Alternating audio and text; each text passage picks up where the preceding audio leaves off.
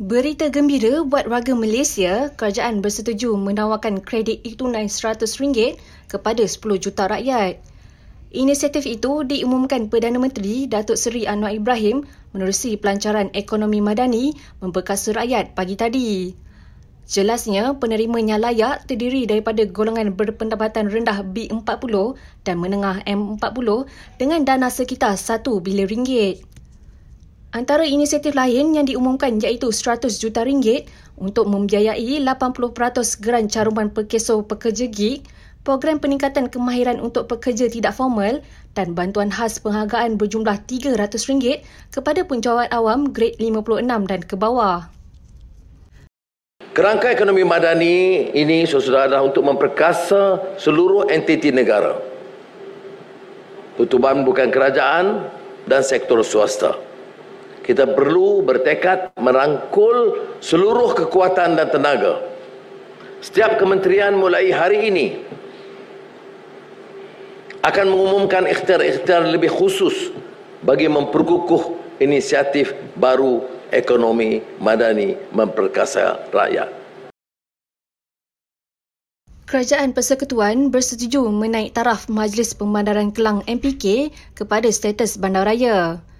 Menteri Pembangunan Kerajaan Tempatan Nga Koming berkata, keputusan itu dibuat berdasarkan kemampuan majlis tersebut memenuhi tujuh kriteria yang ditetapkan antaranya pendapatan tidak kurang 100 juta ringgit dan penduduk tidak kurang 500 ribu orang.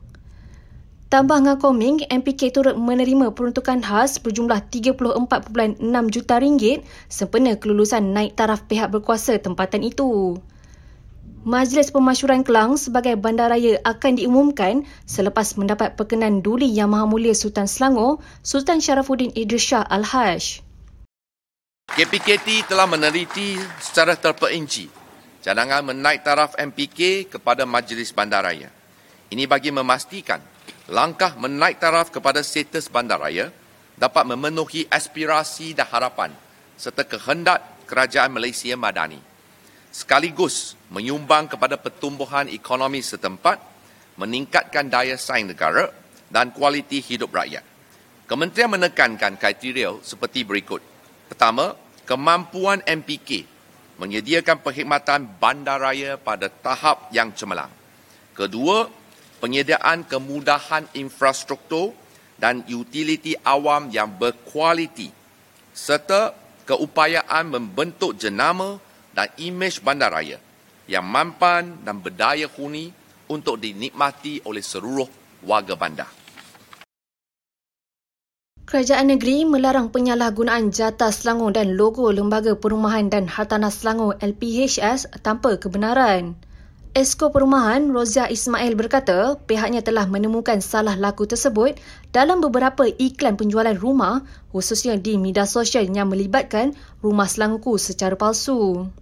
Jelasnya, terdapat ejen terlibat yang mengenakan bayaran tempahan unit rumah di antara RM200 hingga RM1,000.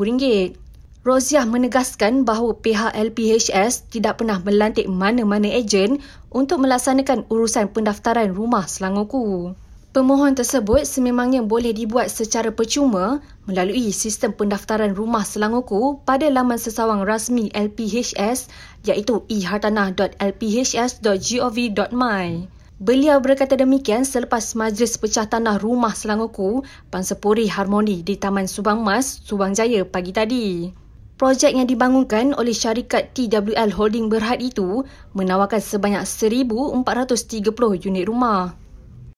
Kita telah pun melihat uh, ketiga-tiga uh, kaedah uh, kaedah yang digunakan eh, oleh pihak yang nak salah gunakan uh, jatah dan juga nama lembaga perumahan.